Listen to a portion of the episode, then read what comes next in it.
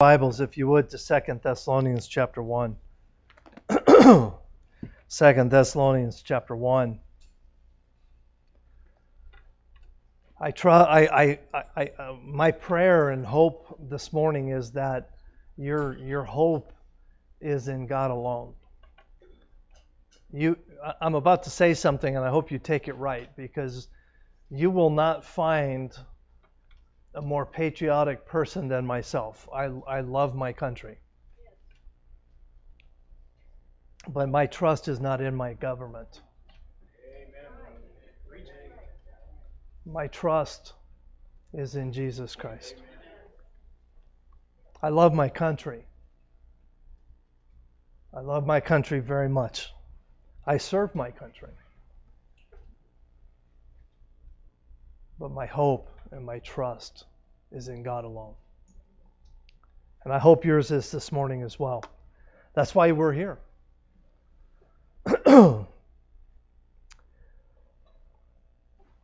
Last week we started a study on the book of Second Thessalonians, and um, I, I, I, actually uh, went to the internet and I got a picture of the uh, modern day what what Thessalonica looks like today. I mean, it's a city you can go to. Uh, the population currently, from the best I could figure, is between 300 to 350,000, uh, where in Paul's day was about 200,000. So r- really, you know, from my way of thinking, it really hadn't changed a whole lot. Um, it's just become obviously more modernized. It's got you know freeways and so, so on and so forth but uh, it is a, uh, a very important uh, city in the Greek in the country of Greece. Uh, in fact, uh, the, the reality is um, today you can travel to many of the cities that Paul talks about in the Bible. Um, there are uh, there there are tours of Israel that you can take. Uh, but then there are also Pauline tours that you can that you can take. And and I, I don't know about you, but I would love to be able to visit some of these cities and see some of the things that Paul seen, uh, had had got, had had to go through. Uh, and the places and so on and so forth. But anyway, so this is modern day Thessalonica. Uh, the Thessalonian church was a young church. Um, you know, they, you know, we're, we're 12 years old here at Grace Baptist Church. I would venture to say uh, that the Thessalonian uh, uh, church uh, uh, was younger than we are now. And when, when Paul wrote the, uh, the, the two books of First and Second Thessalonians,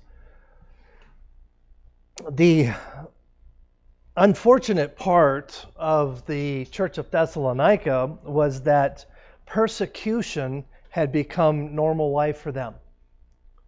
Uh, uh, on just on the on the flip side, we today uh, really don't know what persecution is, do we? We we really don't. Uh, there are countries in our world today where believers know what persecution is, but Americans, for the most part, uh, really don't understand it. And they were under severe oppression and, and persecution, and it, it, to the point where it had become normal to them. Uh, we talked last week about the fact that somebody had forged a letter uh, and sent it and given it to the believers at Thessalonica and put Paul's name to it, uh, and it was and it was full of false doctrine. So here, this church was dealing with uh, severe persecution, and they were dealing with uh, uh, uh, false doctrine that was coming into the church, and the, the church was struggling, and they needed encouragement. And that's why Paul wrote the second book of uh, Thessalonians. and I want to give you some statistics, so just bear with me because it all has a reason, okay? Uh, and I, have given the, the, the, these first few I've shared with you before, but I just want to remind you something. according to the Barna Group, which is a, one, one of these companies that does the surveys, it's more it's one of the more uh, reputable organizations or companies.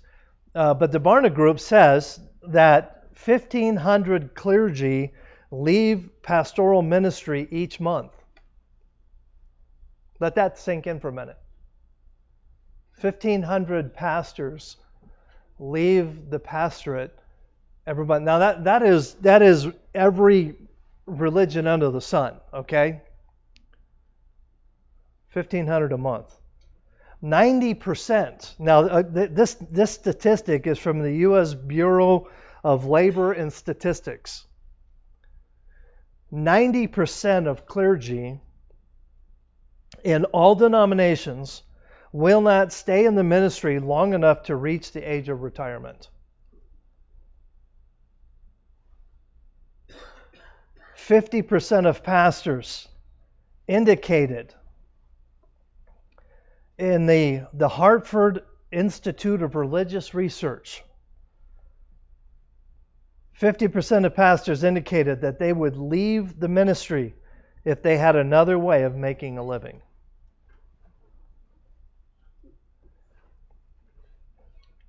Now, I have a question for you, and, I, and I'm not done with statistics, okay? Uh, no, those of you that know me know my brain works on statistics. I love statistics. It just helps me put things in perspective. But why are these numbers so hard? Oh, excuse me, so high? They're tired.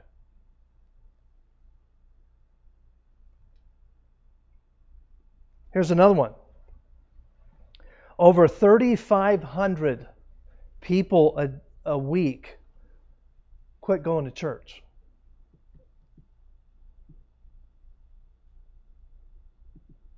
Think about that. Now, I personally believe, now I don't know, I couldn't find a statistic with uh, COVID in mind, but I think over the last two years that number has probably quadrupled.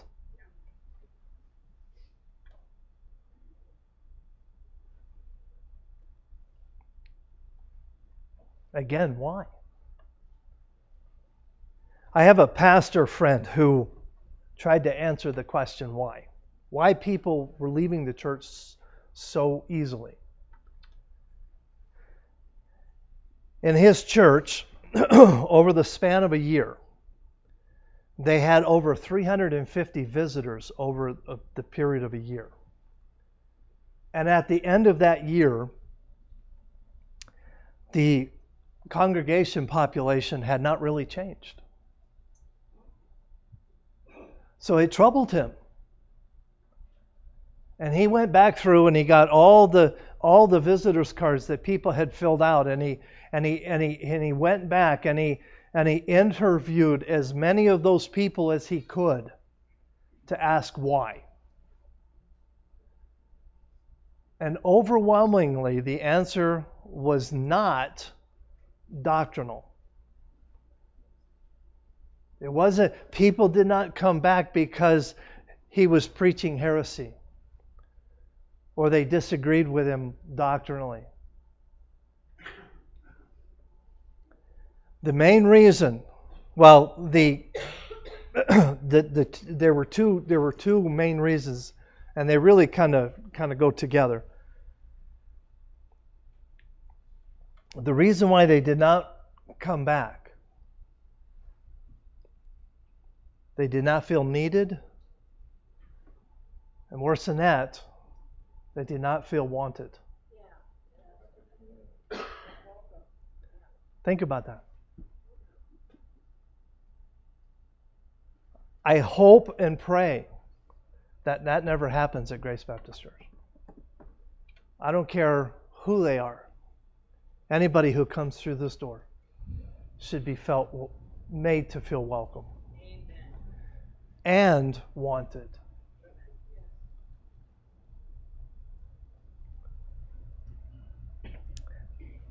Christians today and pastors need encouragement. That's why I read these statistics to you because oftentimes people have the misconceptions that pastors are immune to encouragement that we don't need it. We we live in the Bible app, so you know, you know. Actually, I mean, I get paid to read the Bible. Have you ever thought about that? You pay me to read the Bible, and I and and and in turn, I'm I'm constantly ragging on you about reading your Bible, and you pay me to do it. Would you read it if I paid you? Well, I'm not going to. You don't pay me enough to do that, okay? but we all need encouragement. Not, there's not one person on the face of this earth that does not need encouragement. And, and, and oftentimes we get in our heads, and, and I've heard pastors say this, and, and God help us. I've heard pastors say, if you are a born again Christian, you have no business being discouraged. I've heard pastors say that. Exactly. Tell Paul that. Tell Moses that. Tell Elijah that. And I could go on and on and on. People need encouragement. Period.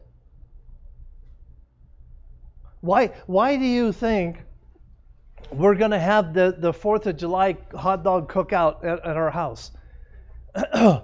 because, because I like hot dogs? No, not that much. I like hot dogs, but not that much. Now Bob Bob does, okay? no. Because I'm bringing Smoky. Yeah. oh, you found them? Oh, yeah. uh, uh, but it, the, the reality is, we need fellowship, we need encouragement. And periodically, we just need to stop from our busy lives. And we need to do that. That's why, that's why we're doing this. And, and to celebrate the birth of our country, Independence Day. So, last week we talked about finding true encouragement. And, and, and point number one was in their surroundings.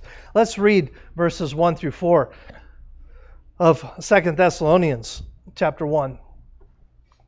Paul and Silas and Timotheus unto the church of Thessalonica, and God our Father and Lord Jesus Christ, grace unto you and peace from God our Father and the Lord Jesus Christ. We are bound to thank God always for you, brethren, as it is meet, because your faith groweth exceeding, and your charity of each, uh, uh, excuse me, of every one of you, altogether, each, uh, each other abundantly. For that we ourselves glory in you, in the church of God, for your presence and faith in all your persecutions and tribulations that you endure. Let's pray. Dear Lord, thank you for this day. Thank you for your love and for the work that you do in our lives. And Lord, I am truly grateful that I have a, a God that is concerned about encouraging me in difficult times. Thank you, Lord, for your love. Thank you for all that you do. For it's in Christ's name we pray. Amen. Now, I'm about to say something again that quite possibly you may say that makes no sense. In fact, it goes against human logic. Did you get what I just said? Human logic? Okay? And that's this the suffering of the Thessalonian church was evidence that God was doing a great work. That doesn't make sense to us.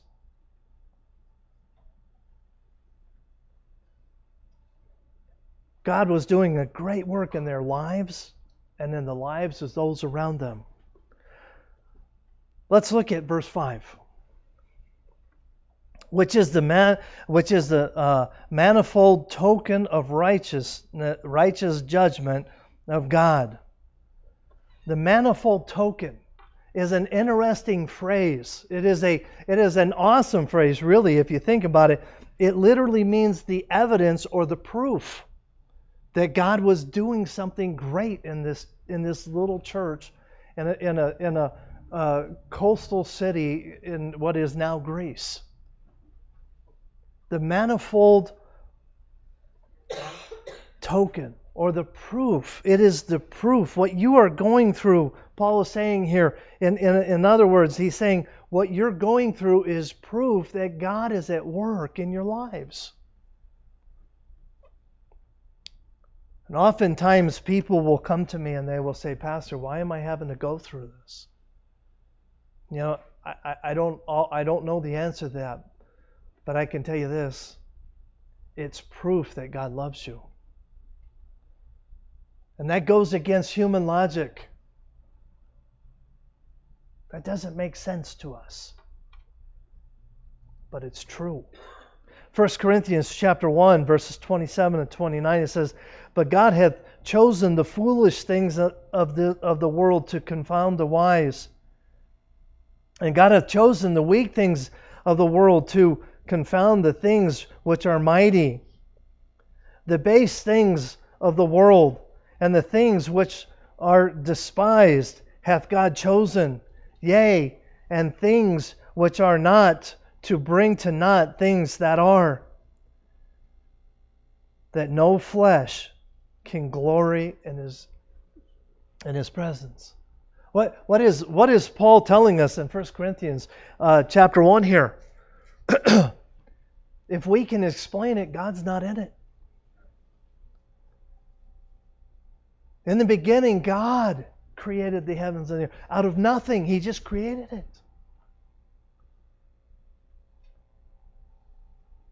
Now, I'm going to say something here, and, I, and I, I, I hope you understand. I'm against evolution. Because evolution requires something to have done something. That's evolution.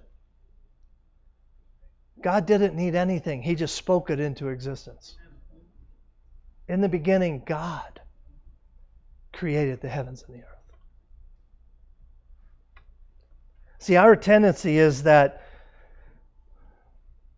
when suffering or hard times or trials come into our lives, we tend to look at God as a God that is a God that doesn't care.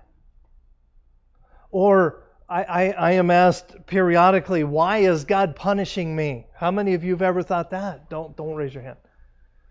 But uh, honestly, how many of you have ever thought that? I have.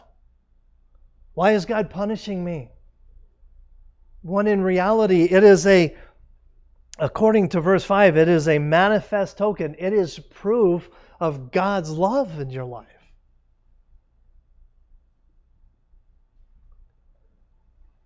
I want to share an important truth with you, and I've got a, I've got a few of these in this message tonight, uh, today. So just bear with me on this. Is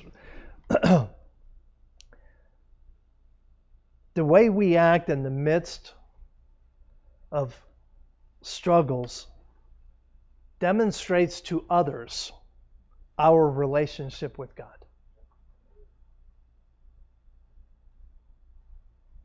It confirms a close walk or a cold walk. If when when when persecutions, when troubles, when storms happen, and we freak out and lose it and and and can't control our emotions,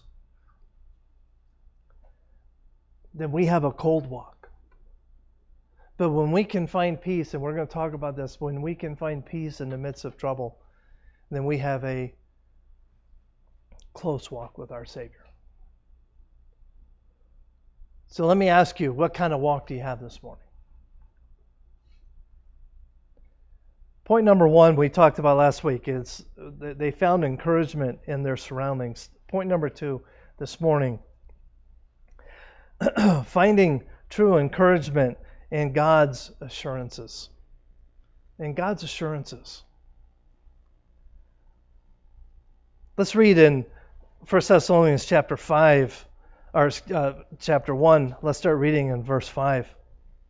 Which in manifold, uh, which is a manifold uh, token of righteous judgment of God, that ye may be counted worthy of the kingdom of God, for which ye also suffer. Seeing it is a righteous thing with God to recompense tribulation to them that trouble you.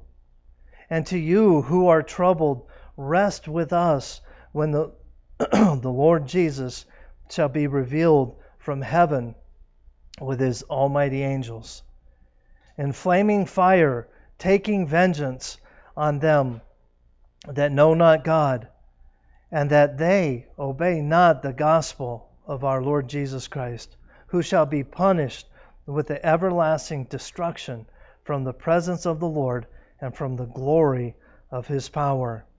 When he shall come to be glorified uh, in his saints and be admired in all them that believe, because our testimony among you was believed in that day. Paul identifies three things that can bring us encouragement in the midst of difficult times. Three things. The first one I want to talk about is reward. Reward. Look at verse 5 again.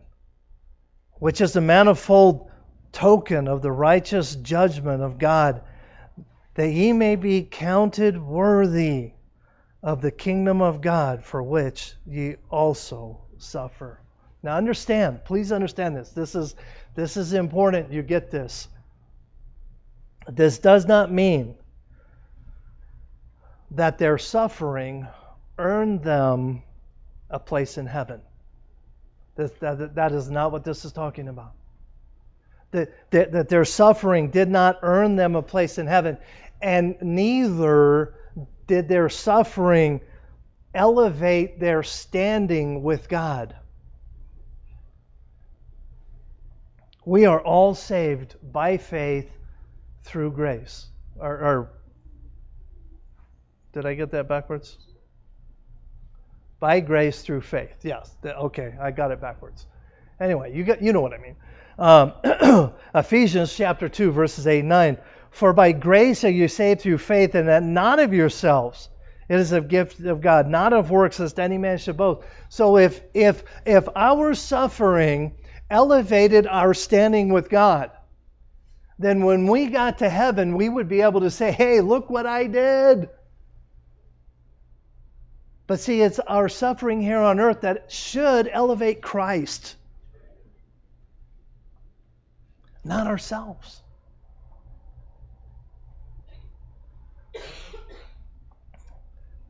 The key word in verse 5 is the word also.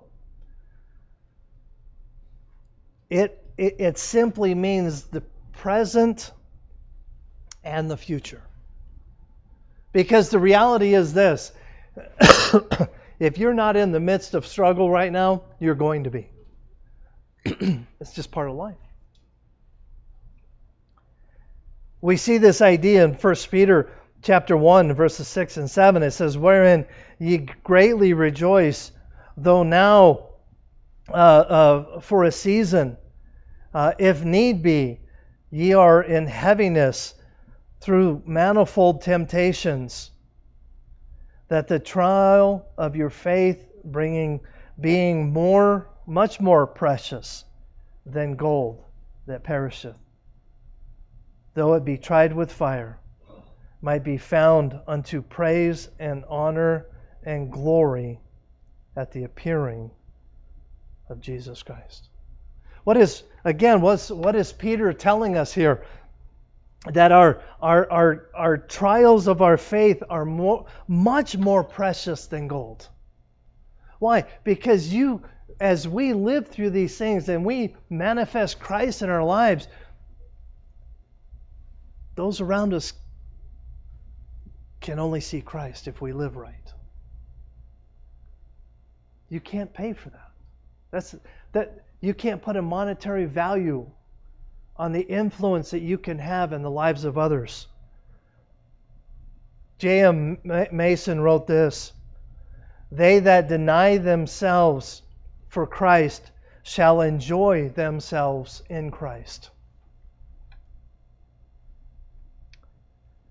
Letter A God's assurance in rewards. Letter B compensation. Now, we all like compensation, do we not? If we do something for someone, we, we should get compensated for it. God, God has made compensation. He's made allowance for a compensation. Look at verse 6. And seeing it is a righteous thing with God to recompense, or the word recompense literally means to pay back or to have compensation. To God, recompense uh, tribulation to them that trouble you. There'll be, there'll be compensation.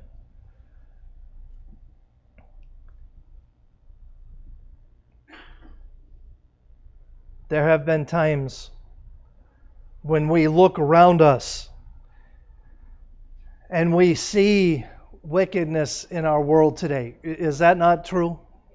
I mean, we, we see we see wickedness in our I mean, if you if you don't turn on the news. Okay? we see wickedness all around us and we and I don't know if you and I'll be honest with you. This is something that I struggle with periodically. How can the wicked prosper? You know, if I were God, I would just I mean, just saying that's and that's why I'm not God. Okay? you know, it's called God's mercy. But but but okay, God, I understand that you don't kill them, but why are they prospering? I struggle with that.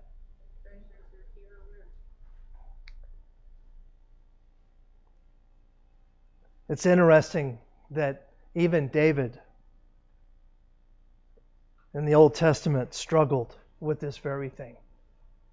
He wrote in Psalm chapter 73, verses 1 through 3 Truly God is good to Israel, even to such as are of a clean heart. But as for me, my feet were almost gone. David almost lost it.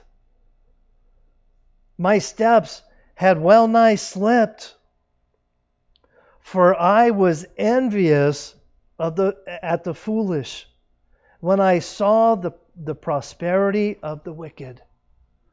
David is saying, Look, I, I, I almost lost my faith in God because I saw the wicked prospering. And I saw God's people having a hard time. And, and sometimes we have trouble working that out in our heads.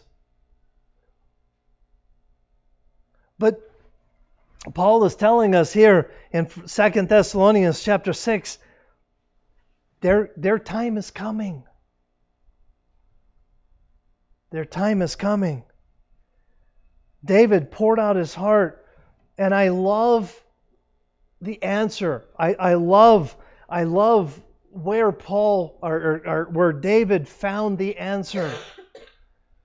Later in Psalm chapter 73, in verses 16 and 18, it says this And when I thought to know this, it was too painful for me until I went into the sanctuary of God. Then understood I their end. Surely thou didn't, didst uh, send them in slippery places. Thou castest them down into destruction. What, what, what is David saying here? David, is saying, look, honestly, I, I almost lost my faith when I tried to rationalize it. But it wasn't until I got alone with God. And God said, just trust me. I'm in control. I got this, David.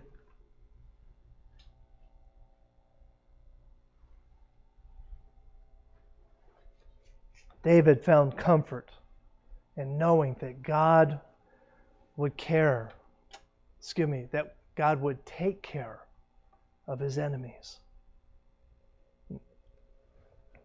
Paul is doing the same thing for the Thessalonians. He's saying, Look, I understand you're under persecution and you've been under persecution, but understand recompense, compensation. They're going to, the, the people that have been persecuting you one day will be persecuted. Even Jesus addressed this important subject in the Sermon on the Mount, Matthew chapter 5, verses 10 to, 10 to 12. Said, Blessed are they which are persecuted for righteousness' sake, for theirs is the kingdom of heaven. Blessed are ye when men shall revile you and persecute you, and shall say all manner of evil against you falsely for my sake. Rejoice and be exceeding glad, for great is your reward in heaven. For so, perse- uh, for so persecuted they the prophets which were before you. As Christians, we must learn to live for today. We must learn to live for eternity. We must learn to live for eternity. And when we can get that perspective in our heads,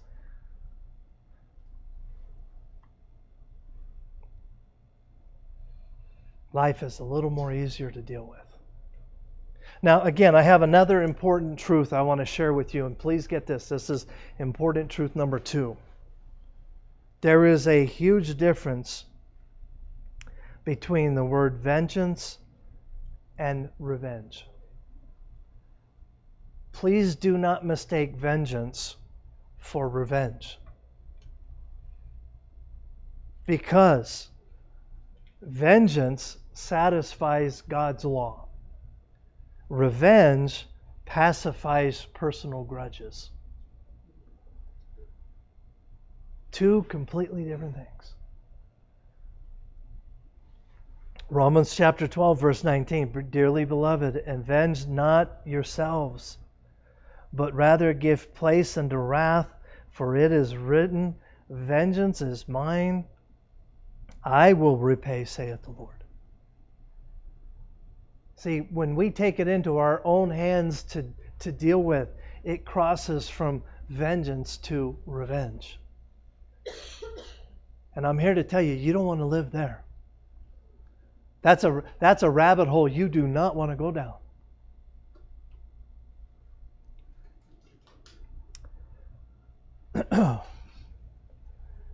Number three, reward, compensation, and probably the most precious of all, rest. Look at verse 7. And, and to you who are troubled, rest with us when the Lord Jesus shall be revealed from heaven with his mighty angels. Now, the word rest here means to find relief or relaxation. Um, it is the exact opposite, if you would, of persecution. rest, the, the word rest here describes a, uh, an, an, an immediate release, if you would. It was like you're tense one minute and now you're not. Okay? let me let me illustrate it this way. um, well, let, let, me let me back up. With, with a recurve bow, y'all know what a recurve bow is? It is it, it for just for illustration's it would be what an Indian would have used in the 1800s. Just a just a piece of uh, wood with a string and, and you pull that's called a recurve bow. Okay? when, a, when the string is on a recurve bow, it is under constant tension. Okay? Does that make sense?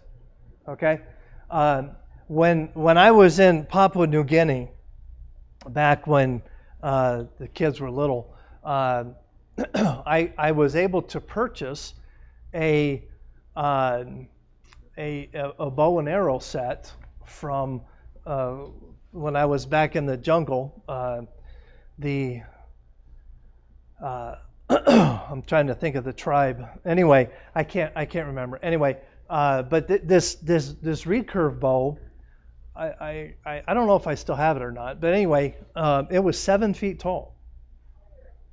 And and you got to understand that the the New Guinea people are, are, are small people.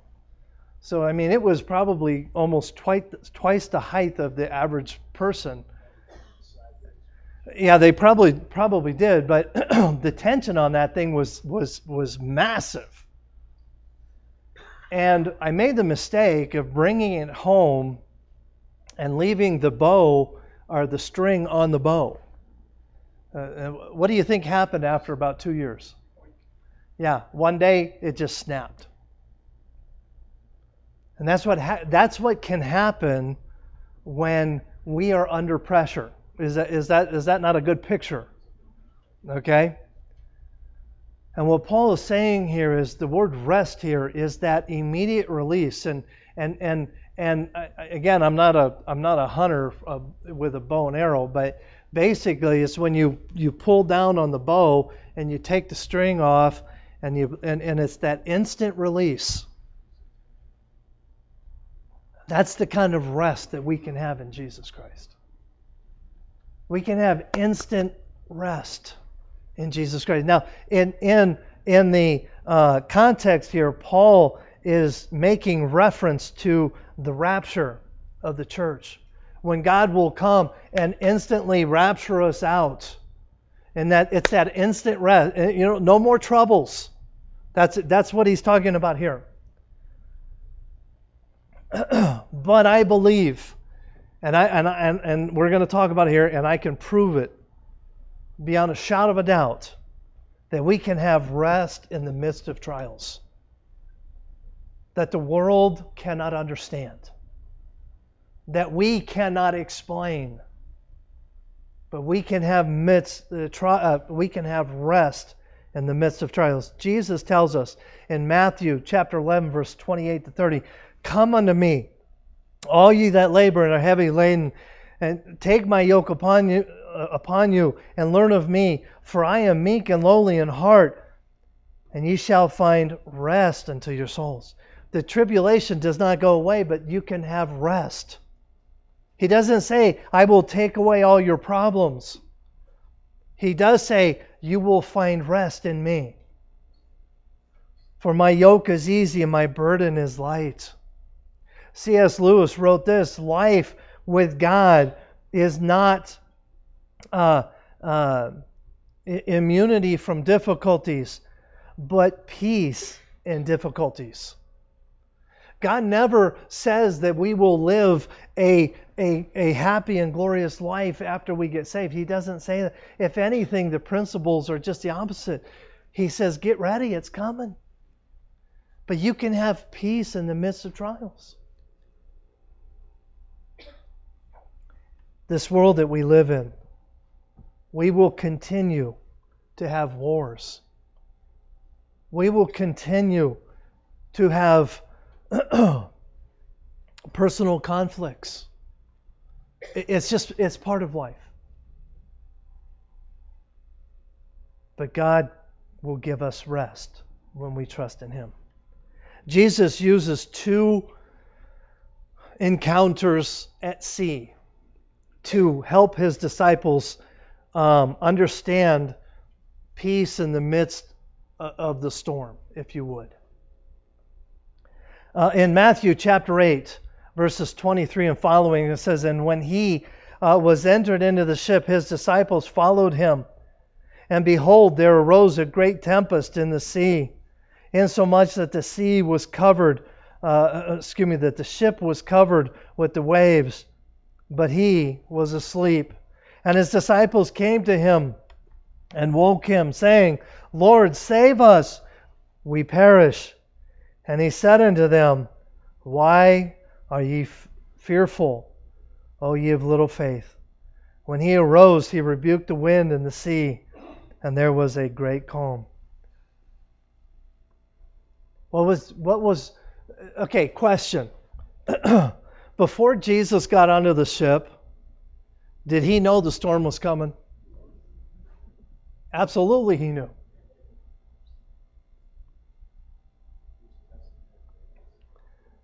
But what was he trying to do? He was trying to get the disciples to see that, that, their, their, that their safety is in him, not in the ship.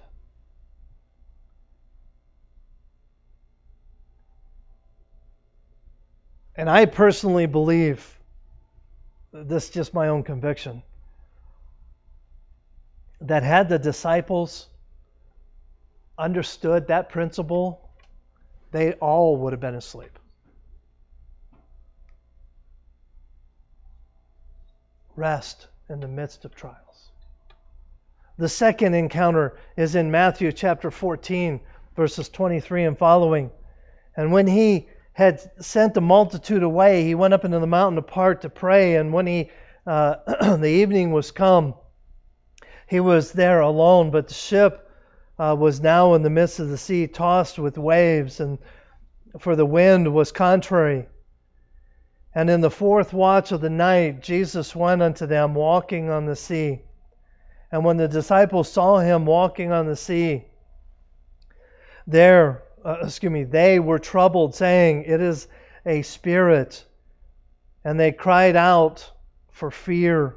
But straightway Jesus spake unto them, saying, Be of good cheer, it is I, be not afraid.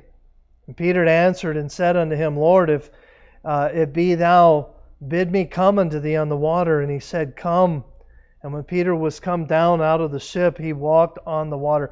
Underline the fact that that phrase there, he walked on the water. Okay? Peter walked on the water, okay? He didn't step off the ship and sink.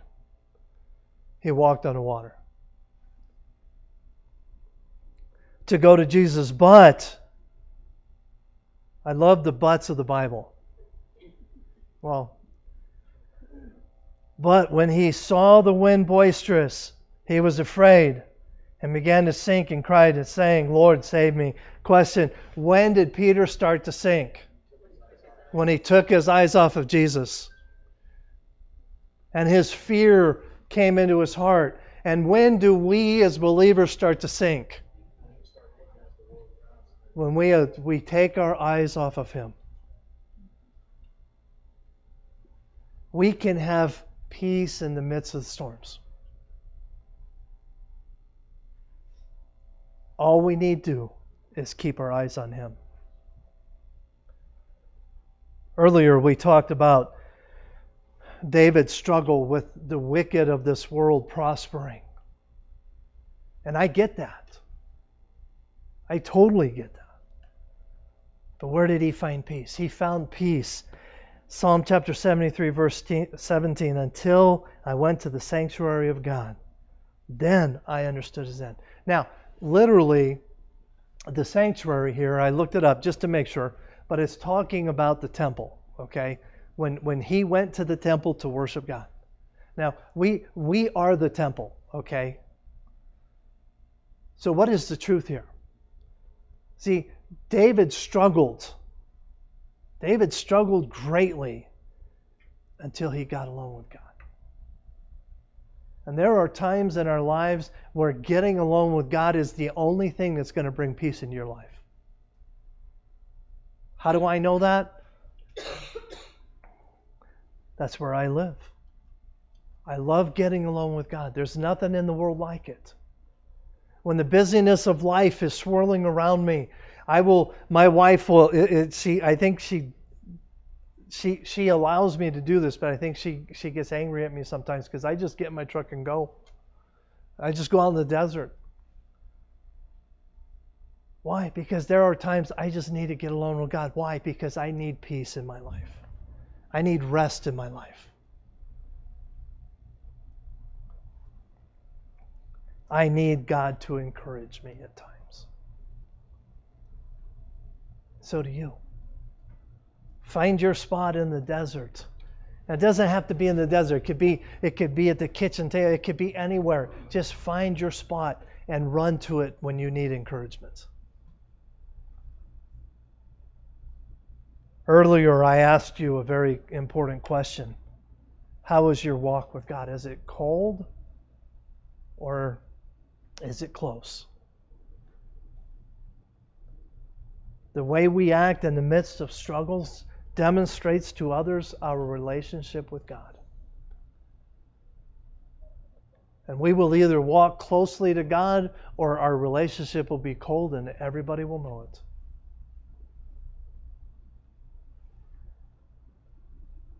How's your walk look today? Finding encouragement in the midst of surroundings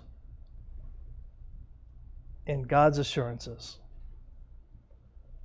Never forget, we can have peace and rest in the midst of trials. Let's pray.